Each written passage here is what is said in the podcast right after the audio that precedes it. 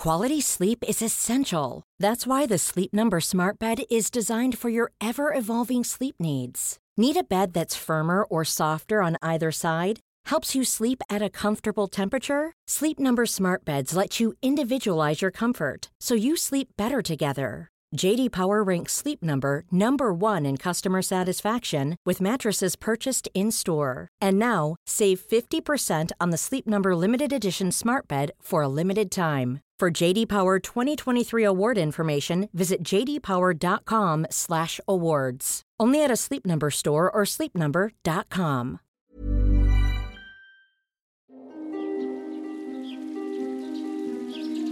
To celebrate the birth of Prince Edward and the 30th anniversary of his accession, in April 1538, Henry VIII had work started on a new palace, an architectural extravaganza named to indicate that it was to be without equal.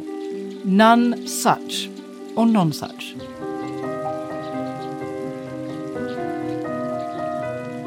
It was a labour of love, no expense was spared. Henry had the medieval manor house and village of Cuddington knocked down so that he could build a vast royal hunting forest, and he lavished nine years and over £24,000, or the equivalent of about £7.4 million today, on its construction, although the palace was still unfinished at the time of his death. Although Nonsuch remained in royal use for another 130 years, in 1670 Charles II granted it to one of his mistresses, Barbara Villiers, Countess of Castlemaine, and before a dozen years had passed, she had the palace demolished and its materials sold off. Rumour has it to pay off her gambling debts. The exact footprint of the Tudor palace, therefore, was unknown until local librarian John Dent took on the challenge, and in the summer of 1959, the palace was excavated by a huge team of volunteers and workers led by archaeologist Martin Biddle, now CBE, FBA, FSA, and Emeritus Fellow at Hertford College, Oxford, where he was Professor of Medieval Archaeology. I'm delighted that Professor Biddle joins me today to talk about this palace that was once one of the great wonders of the world, and rediscovering it in those heady days of the hot summer of 1959.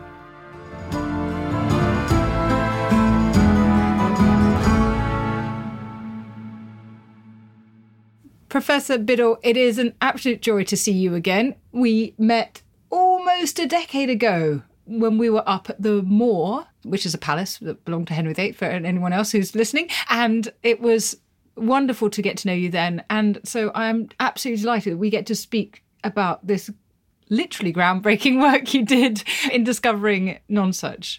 So that's a great pleasure. I'm always happy to talk about Nonsuch. I have to reveal my bias as well. This is my area. I went to a primary school near Cuddington.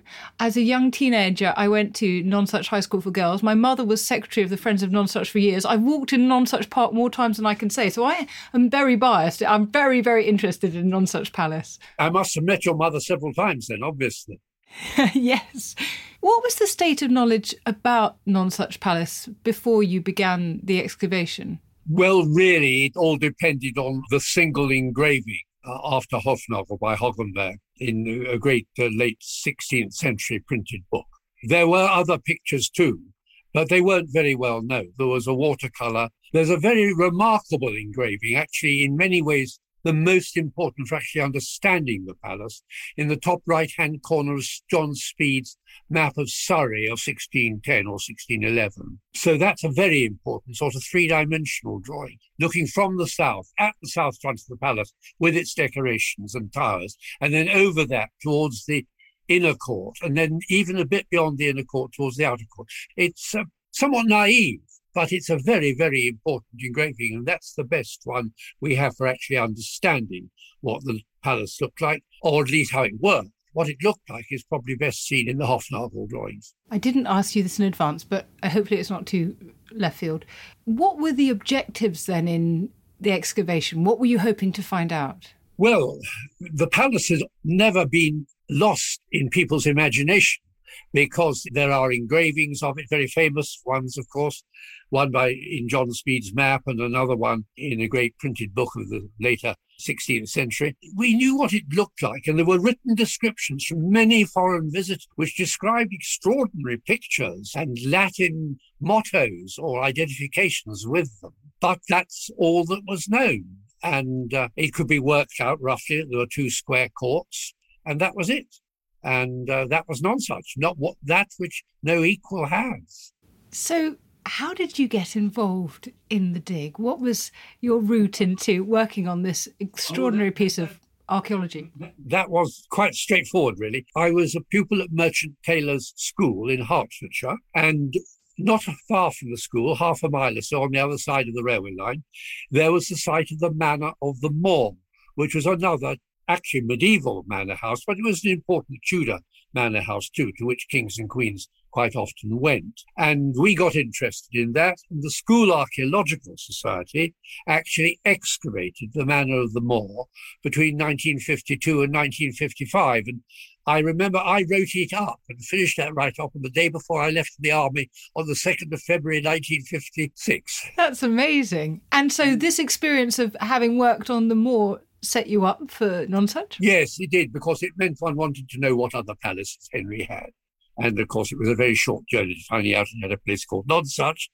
And uh, there was no problem about where it was. It was always known. And it's even marked on the earliest ordnance survey maps of the 19th century. It was always known where it was. And so from that interest, um, with the school's work on the Manor of the Moor, it was really a short jump to say, well, what about this other extraordinary palace of Henry's? Shortly after leaving school and after serving for two years in the army, I dug it up. We'll come back to that excavation in just a second. Should we talk a bit about the palace and things like its location? Why was it located where it was? That's actually a very good question, and I don't think I can answer it except to say that it's immediately adjacent to the great road leading from London towards the southwest, going through what we today call Ewell and Epsom and so forth. And it was just a short half a mile journey by a new road off that road just before we got to Ewell, which led to the site chosen for the palace. Exactly why that site was chosen, I don't think we know. It is obviously very suitable. It was on slightly rising ground with the Surrey Hills behind it to the south. Looking north, excellent communications to the main road, as I say, either to London or to the southwest. So it was a good site, but I think it was probably local landowners who probably knew that the king or perhaps were told that the king was looking for a, another out of town house. Somehow or other, he was persuaded to do that. Others may have better ideas about how, but exactly how the site was chosen, I'm really not sure. Well, there's a good hypothesis. What were Henry's ambitions in building it? Was he seeking, as some have said, to rival Francois I's Fontainebleau? You know, it's called Nonsuch. Why is that? Yes. I think that's a very good parallel. In fact, it was obvious that Francis I was building some pretty splendid palaces, and somebody, I doubt it was the king, but it might have been, advised the king, well, there is this amazing possibility. You could build a palace that outmatched Fontainebleau. What about it? It's much smaller, of course, and uh, more remote, really, from the centres, or a bit more remote from the centres of power, really, than Fontainebleau. Uh, but it was a new site, and it was possible for the king to have built whatever it was his advisors advised. And what they advised was a palace like none other. So work began on the 22nd of April 1538, which was the 30th anniversary of Henry VIII's yes. accession. Very good date. Yes, auspicious, one might say. Do we know who was responsible for building it? Because this is before we get named architects, really, isn't it? Uh, yes, that's quite right. But there were people who had been working for the French King Francis I, uh, at Fontainebleau, for example. And uh, some of these had come to work for Henry. And I think he had a considerable team of both Italian and French people around him who could devise a new house. And the plan, of course, is completely English. It is just two square courts just exactly like an Oxford or Cambridge College. So you go in through the north gate, you cross a courtyard, you go in through an even grander gate, you get to the inner courtyard, and around it, on all sides, certainly east, west, and south, are gardens. And so it was nothing unusual in terms of its plan. So the question is, of course, why was it nonsuch? And what persuaded Henry to build this place that might be called that which no equal hath? Well, I suppose that is what your excavation started to tell you about. But before we get to that, what do we know of Henry's use of the palace? I mean, after it was built, did he go there much? Not very much, no. Construction began on the 30th anniversary of Henry's accession in 1538, and it was really barely finished. It probably was finished by the time of Henry's death in January 1547, but only barely so. And he visited it two or three times, the last time actually late in 1546. So he will have seen it in a pretty finished form, I think. But obviously, somebody had suggested to him that it should be unlike anything else that had ever been built. And it was both absolutely English with its two courtyards and its two gatehouses, but the inner court was decorated with stuccos, high relief stuccos, looking down from all four sides onto the inner court. And the outside walls of that inner court were also decorated by high relief stuccos looking onto the gardens. But sadly, although we know a great deal about the stuccos that look down onto the inner court, almost no visitor wrote anything about the ones that looked out onto the gardens, which were at least as grand and splendid, but they're shown to us particularly the south front, in the famous watercolour by Hoefnagel, and in John Speed's drawing on the map of Surrey, top right hand corner, the map of Surrey. But apart from those little sketches, as it were, we know very little about them. Whereas from the ones looking down onto the inner court were described by a number of people, and each was identified by an inscription. And uh, so we know quite a lot about them. And the use of stucco in itself is presumably a foreign technique, possibly drawing on the skills of foreign craftsmen, one would have thought. Oh, particularly Nicholas Bellin of Modena, I think, who is the Italian really most important in the introduction of this style and this kind of material in England. He worked for Francis I at Fontainebleau and on the Great Gallery there and on other buildings now lost. And then he came to England in um, late 1538, early 1537. And um, he uh, proceeded to quite clearly draw up a series of proposals for what could be a palace like none other, and exactly how he worked with his English colleagues who may well have been a bit suspicious of this Italian coming from France, or not, we don't know. But at any rate, it was his. The building was entirely English, around two square courtyards, each entered by a great gatehouse, just like one surviving at Hampton Court, for example. But when you got in the inner court, all the walls around you carried high relief white stuccos, all identified by inscriptions and then the same about which we know a great deal because they're described. And on the outside walls of that inner court, too, were similar stuccos, which we can just glimpse if you look at enlargements of a painting of the palace from the northeast and another one from the northwest, both in the 17th century. You just see they went onto the garden walls too. And the most famous view of the palace, I suppose, in a sense, is John Speed's view of the palace. It's looking north. Um, it's in the top right hand corner of John Speed's map of Surrey of 1611. And it shows the whole of the south front, uh, framed by two great towers, with a bay half tower in the middle, and with the whole front decorated by figures. Uh, you can't identify the figures from, from the drawing, but it's quite clear that they are the kind of high relief stuccos of which hundreds of fragments were found in the excavation some of them perhaps from the outside, some of them probably from the inside walls of the court, but it's the inside walls, the, the walls of the court which the visitor coming through the outer gate and then across the outer court and through the inner gate, just like in a Cambridge College, for example, suddenly found himself in this inner courtyard with these astonishing stucco figure decorating the first and uh, attic floors, as it were, of the inner court, looking down on him from every side. Uh, quite astonishing. And what is also astonishing is that this palace without equal didn't survive. The reason you had to excavate is because not only did Henry not see it finished, but the palace itself does not survive him by 200 years. so, what was the life of the palace after Henry? How long was it occupied?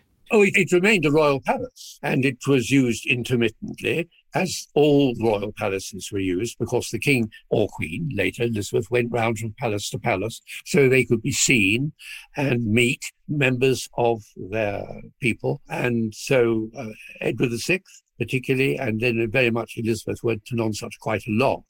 And partly because of that, I think, but also just because it was so extraordinary, many foreign visitors visited Nonsuch, probably when the king or the queen, more particularly, was not there, and went around and they had their notebooks or their attendants had their notebooks in their hand and they wrote down the subjects. And indeed, they wrote down the Latin mottos and so forth, which identified them. And a lot of these survive. I mean, quite a lot of them survive. Some of them are very, don't tell you very much, but others tell you every single motto, for example, those identifying the stuccos on the inward looking walls of the inner court. So we do really know a lot about it, although nothing survives above ground level. And eventually the palace was demolished, and this was quite a systematic piece of work, wasn't it?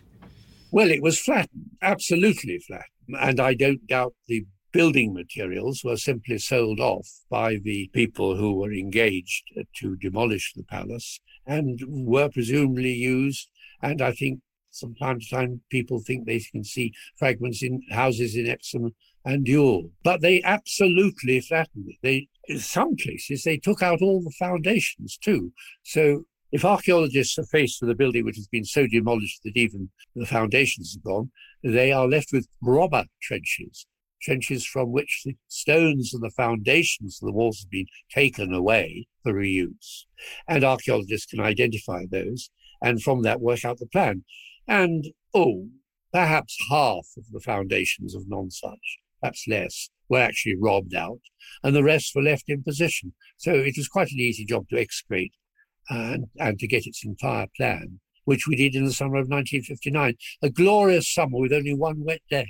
Yes, it must have been such a race against that weather, thinking this is going to go at any time. Let's talk about the excavation and how it was, I suppose, on a practical level to be involved in something on this scale. I mean, well, it seems um, it seems striking for a start, just in terms of the sheer physical effort. well, of course, non-such and the images of non-such have always been known to people who live and are interested in such things in that part of England, Surrey and Ewell and Epsom. And there's the Nonsuch school for girls, for example. The name has lived on in many different ways. So it was very easy to persuade the Nonsuch Park Committee to permit an excavation of the site. And indeed, they seemed to welcome it very much and provided together with the Nonsuch Ewell parishes with every help we could have. I suppose it would have involved a lot of people. I mean, there's a lot, there would have been a, huge amount of soil, a huge amount of rubble, a huge amount of tree roots and everything to excavate. Well, there were very few trees, uh, fortunately, on the eastern half of the palace, which was under grass. You couldn't see the walls, but you could see that there's an avenue leading off the London Road. And as you walk along it, the ground rises, and that is actually where the outer court starts and then you walk across where the outer court would have been, up again, and you have another great sort of flat area, which is where the inner court was. And you could see this very easily under the grass on the east side of the avenue. The west side of the avenue was covered with light trees, not massive great trees, and it would have been much more difficult to see. But um, walking down that avenue, which was the original approach road to the palace, from the London Road, I may say, it was quite easy to see exactly where it lay. And the local librarian, John Dent, librarian of Epsom and Ewell Borough Library, was the man who really was very, very keen on this building and wrote a splendid book on it, uh, The Quest for Nonsuch by John Dent, published after the excavation. And he was a, a major figure in persuading, and they didn't take much persuasion, I think, the local authority, whose ground it was, to permit the excavation to take place. And that's what happened.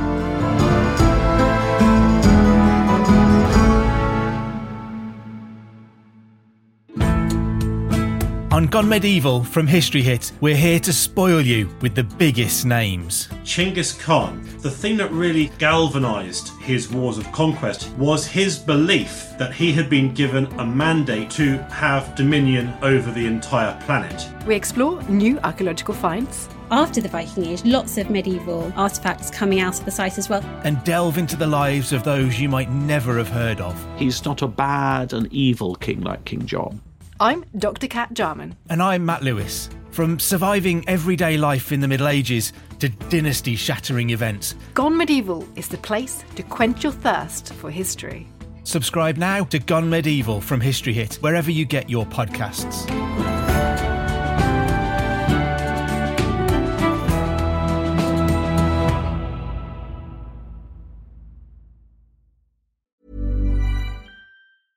Quality sleep is essential. That's why the Sleep Number Smart Bed is designed for your ever evolving sleep needs. Need a bed that's firmer or softer on either side? Helps you sleep at a comfortable temperature? Sleep Number Smart Beds let you individualize your comfort so you sleep better together. JD Power ranks Sleep Number number 1 in customer satisfaction with mattresses purchased in-store. And now, save 50% on the Sleep Number limited edition Smart Bed for a limited time. For JD Power 2023 award information, visit jdpower.com/awards. Only at a Sleep Number store or sleepnumber.com. Hello, host of Dan Snow's History Hit podcast here. History isn't just dates and facts, it's about the incredible stories that shape our world. Three times a week on my podcast, my expert guests and I bring you extraordinary stories of heroism, discovery, mystery, and power. Expect tales of lost tombs, daring escapes, power hungry rulers, and those determined to bring them all down. If you're a history lover or just looking for a good tale, you'll want to check out Dan Snow's History Hit, wherever you get your podcasts.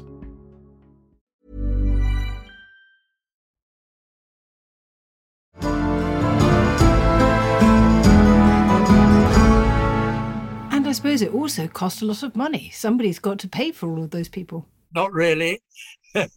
they were students from Oxford and Cambridge, mainly from Cambridge, where I was just at the end of my first year reading archaeology and anthropology, but from Cambridge and from Oxford, and of course from, from local families too, and from local schools. I don't think many people under 16 worked on the excavation because it was quite hard physical work and it was very rigorously controlled so that everything was kept very, very clean.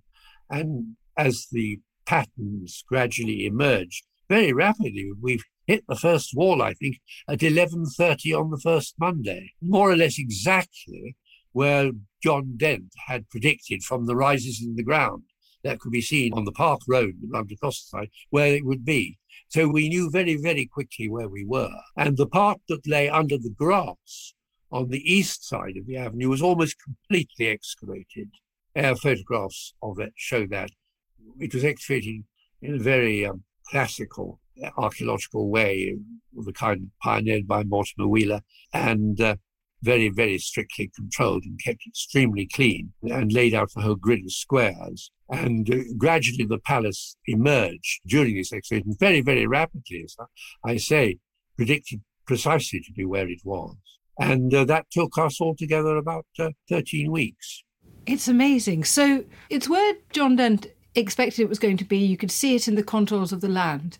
But as this exciting archaeological work started, what did it tell you about the palace that you didn't know? Well, first of all, I suppose confirmed what one had expected, which was the plan of the palace conformed exactly in a very simple way to the what one would expect from Hampton Court or St James's or one of those great Tudor royal houses. It was, in fact, just two square courtyards entered by the North Gatehouse, first courtyard, the South Gatehouse, second courtyard, and the great south front, which was flanked by two enormous towers to east and west, which gives us the famous view of Nonsuch, which is known from many engravings and so forth, and which gave people an idea what it was like. So nothing that emerged from the excavation of the plan of the palace was in any way surprising.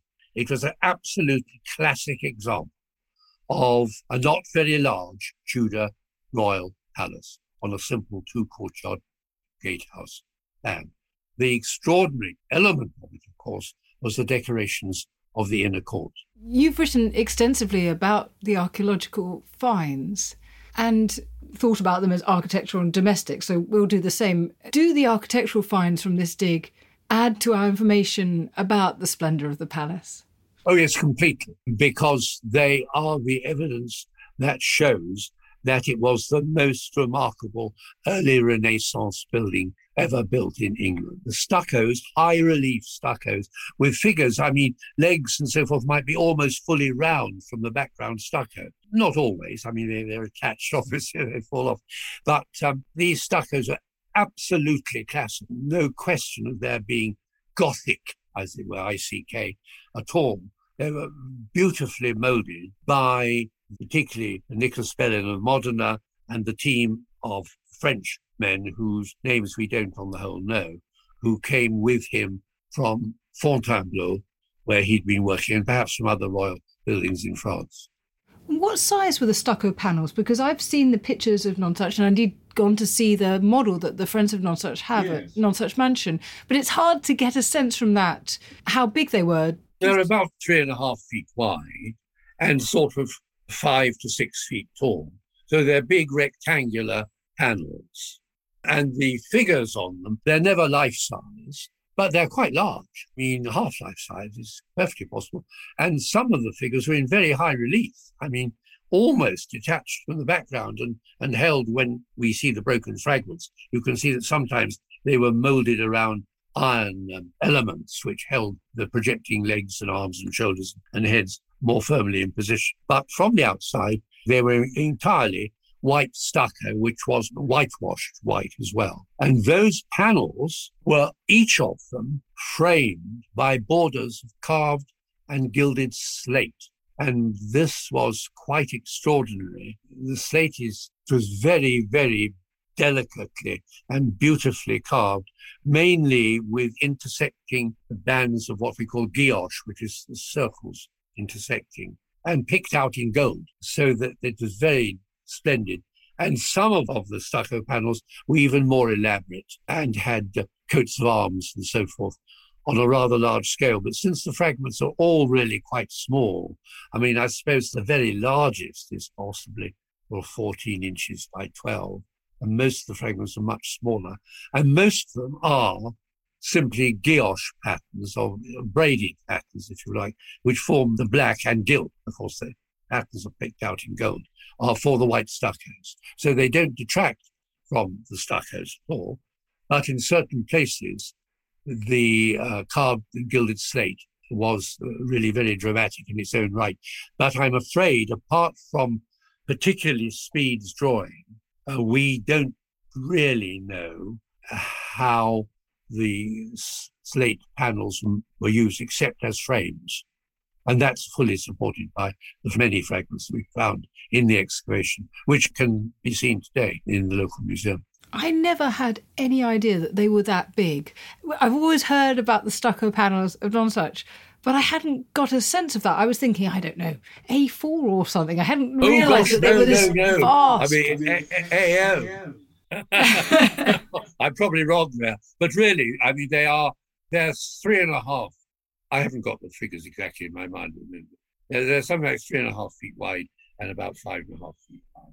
The panels are, and then you've got the borders, the borders are about ten inches thick, and they have these running panels of guilloche picked out in gold on the carved slate, and then uh, molded borders to either side of the more elaborate slates, and then you have the great white, for which these are the frames. So suddenly we start to understand why someone like the rector of Cheam, Anthony Watson, would say he was struck senseless by the splendour of the scene because you got these almost 3D Renaissance sculptures on this grand scale and so many of them. That's very well put. And you say almost 3D. I think, yes, half D, if you like. I mean, they are really, they can be very high relief indeed uh, and many of them were, but we can only judge from the 1,500 or so fragments that were recovered from the excavation of the thousands there must once have been.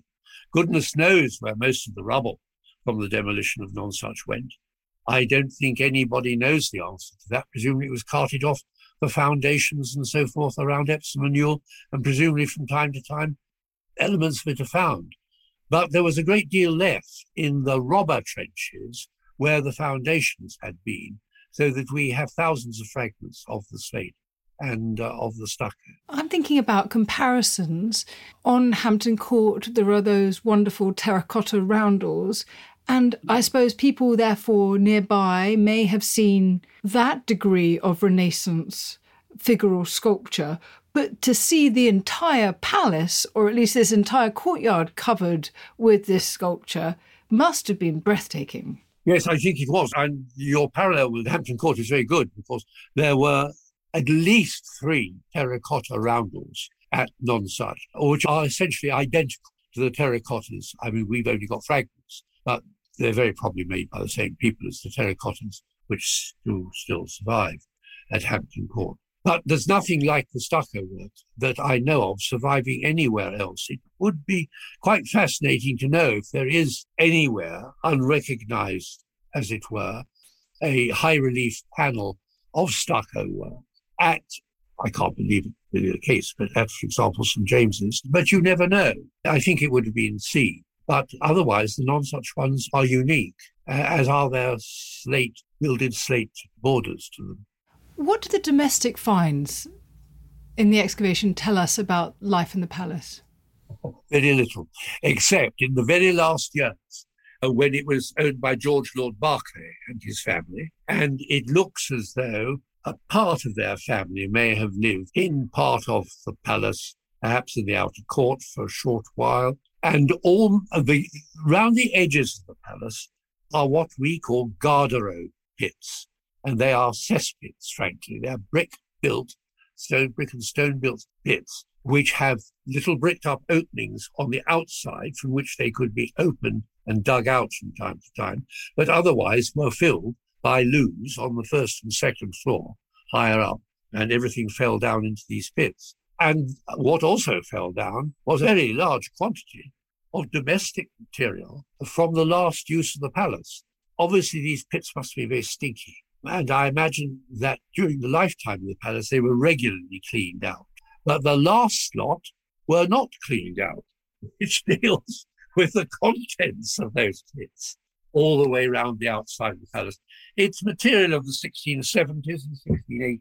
There are a few pieces which are older, but mainly it's mid to late seventh, mid to third quarter of the 17th century. Domestic material thrown away by the members of the Berkeley family who was still occupying the palace.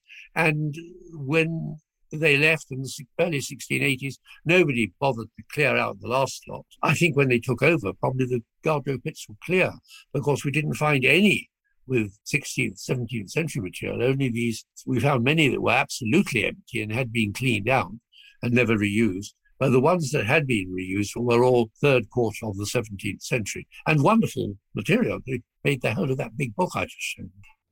Yes, you've done an amazing piece of work on all of the things that were found, and fascinating as it is. Uh, it doesn't, as you say, tell us about its Henrician life, but we can look at an inventory if we want to know about that. yes, to a certain extent, one can, and compare the inventories with palaces for which the sites still survive, like Hampton Court and Interpret and so on. Were there fewer material finds, therefore, than you hoped for? Were you thinking that maybe there would be cesspits from the Tudor period, or did you know going into it that there wouldn't really? No, we didn't know at all. Had we carefully thought about it, perhaps one would have thought, well, it's most likely that it was material from the last occupation, and we know when that was, which is what it turned out to be. The fill of the Garderobe pits was extremely rich, and a lot of the, I mean, it's pottery, usually broken, but sometimes almost complete glass, almost always broken, but some very splendid pieces indeed, which could be stuck together and all illustrated in the great book. It's really all the kind of stuff you might find from a wealthy third quarter of the post post fire, perhaps post 60s material of any great house, like coarse pots and fine pots, beautiful glasses, everyday glasses, everyday wine bottles, and magnificent tankards, all sorts of all broken why they got into pits. Wonderful materials resources to learn about that period. Can I ask you about the fact that after those 12 or 13 weeks of the excavation in the hot summer of 1959, the decision was made to fill the site in again and hide the foundations? Uh, um, uh, at one level, I feel this must have been heartbreaking. Why was it? How did you feel about it? I think it was absolutely unavoidable because the foundations at that level, where they were not just robber trenches from which the foundations themselves had been taken up, were mortared brick and chalk and to a certain extent flint, which would have suffered terribly in, in even a single frost, which would just have broken up. They would have to have been capped with cement in the way in which the Ministry of Public Building and Works, the old Ministry of Works, has done for many Roman sites, like Corstopitum on the Roman wall, for example. And up there, of course, most of the walls are solid stone, and so you only need to keep them properly cemented together. But with the chalk at Nonsuch, it would all have broken up in a single winter, and the bricks would have followed pretty quickly. So all you could have done would have been to cap the outline of all the walls with cement and then lay the grass around those so that you had a grassed courtyard surrounded by the walls and the outlines of the gatehouses with their octagonal towers, rising from a lower outer court to a higher inner court, and then the great towers to the south front. And it, it might indeed have been quite impressive. And I think a lot of local people were very disappointed at the time that that wasn't done. Obviously, I'm drawn in several different ways. Because if you walk there today, you walk along the avenue, you go up a little rise, and that's the outer gatehouse. You walk across the flat, you go up another little rise, that's the inner gatehouse, and then you're in the inner court. But there's nothing to indicate other than a couple of obelisks uh, exactly where you are. I think pe- local people were sad about that. But I think the actual cost, not so much, I think, of laying it out, but of keeping it in regular repair from our winters, which almost certainly would have been meant some repair every year, might well have been quite difficult. And the local authority clearly decided not to do that. Having said that, of course, they could have done other things. They could, there are some um, markers showing where the outer gatehouse, inner gatehouse, and so forth, uh, beside the road. So you know from the road you're walking down the centre of the palace, roughly where you are. I suppose that there could have been markers out in the grass field to the east or left, showing where the towers of the south front were and so forth. But on the right, you see it's in low woodland, and it would have been very difficult. So, in the end, the decision was taken simply to have a few simple markers showing where the palace was. Anything more elaborate, I think, would have caused a great deal of regular maintenance, which I think it would, might have been quite difficult. I'm sorry about it, of course. And maybe people more used to laying out these things would have better ideas than I have. But the fact that half of it is under woodland anyway, which nobody presumably would want to clear away, and then there's a tarmac road down the middle of it, and not a road, but a, lane, and then open green fields to the other side where you can see the humps and the bumps, which indicate where the outer core was where the inner core was. It certainly makes sense archaeologically. I mean, I'm still of the view that it might be wonderful to have a little bit more what they now call interpretation put there to tell people as they're going for their walks with their dogs what they're walking over. But I'm somewhat biased, as I say. I wouldn't want to disagree with that. I think myself that some careful thought could be put in to having some plans. For example, before you get to the outer gatehouse, saying, you know, here on on this path, the red dot is you, and now you're going to pass the outer gatehouse. And I think if it was done carefully, without being very intrusive, I think it could be very informative. But that's not been done so far. I would support it if it were. We might have to start a campaign. Nonsuch was, as we've described it, a very unusual building certainly unusual in the history of English architecture, at least in its decoration, if not in its form. What do you think we should make of it in the end? What should our estimation of it be? I think that's a profound question and a very good one. And the question is, of course, who thought it up? Was it the king himself, perfectly capable, of course, Henry VIII, of having come to that sort of idea? Or did he say, well, I'd like to have something, you know, which perhaps looks a bit more like hmm, a palace. What are you going to do about it? Boys? And perhaps that's what happened. At any rate, we've got what we've got. I certainly think it could be more interestingly displayed without being intrusive. I think the vital thing in that beautiful work is not to have intrusive great monuments, but there are ways in which it could be made much more interesting for the visitor, I think. And, and I, I would hope that the local authority might think more seriously about that. Well, thank you so much for taking time to talk to me about this wonderful and crucial piece of work that you did and that you have done subsequently in your writings on Nonsuch. And I urge people to turn to those if they want to find out more about all the wonderful archaeology and all those wonderful finds that came out of it. But thank you so much for taking the time to introduce us to its discovery or rediscovery. Thank you very much. It's been a pleasure to talk to you. I would suggest people begin with John Dent's book, The Quest for Nonsuch, which is a great read, takes it right through the whole operation of finding it and digging it up, and then at some of the other books. That is characteristically generous of you. It is a very good book, and I also recommend it to people who want to know more. Thank you for your time, Professor Biddle. Thank you very much indeed. It's been lovely talking to you.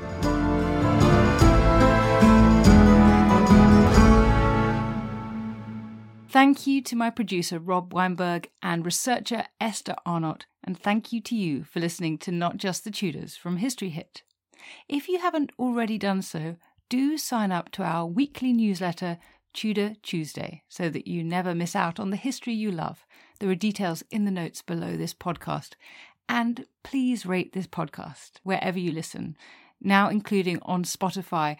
And please send me your comments and suggestions for future podcasts via our Twitter feed at Not Just Tudors or by email notjustthetudors at historyhit.com. When you visit Arizona, time is measured in moments, not minutes. Like the moment you see the Grand Canyon for the first time. Visit a new state of mind. Learn more at hereyouareaz.com. When you need mealtime inspiration, it's worth shopping Kroger, where you'll find over 30,000 mouthwatering choices that excite your inner foodie. And no matter what tasty choice you make, you'll enjoy our everyday low prices, plus extra ways to save, like digital coupons worth over $600 each week. You can also save up to $1 off per gallon at the pump with fuel points. More savings and more inspiring flavors make shopping Kroger worth it every time. Kroger, fresh for everyone. Fuel restrictions apply. History is full of extraordinary people, the Tudors being just a handful. In my latest film on History Hit, we meet Bess of Hardwick and go inside the incredible house that she built, a house that defines the elegance and grandeur of the Elizabethan age, a house fit for a woman who climbed to the top of the Tudor social ladder. To find out more about the life of Bess and many more fascinating figures from the past, sign up via the link in the description with the code TUDORS for an exclusive discount.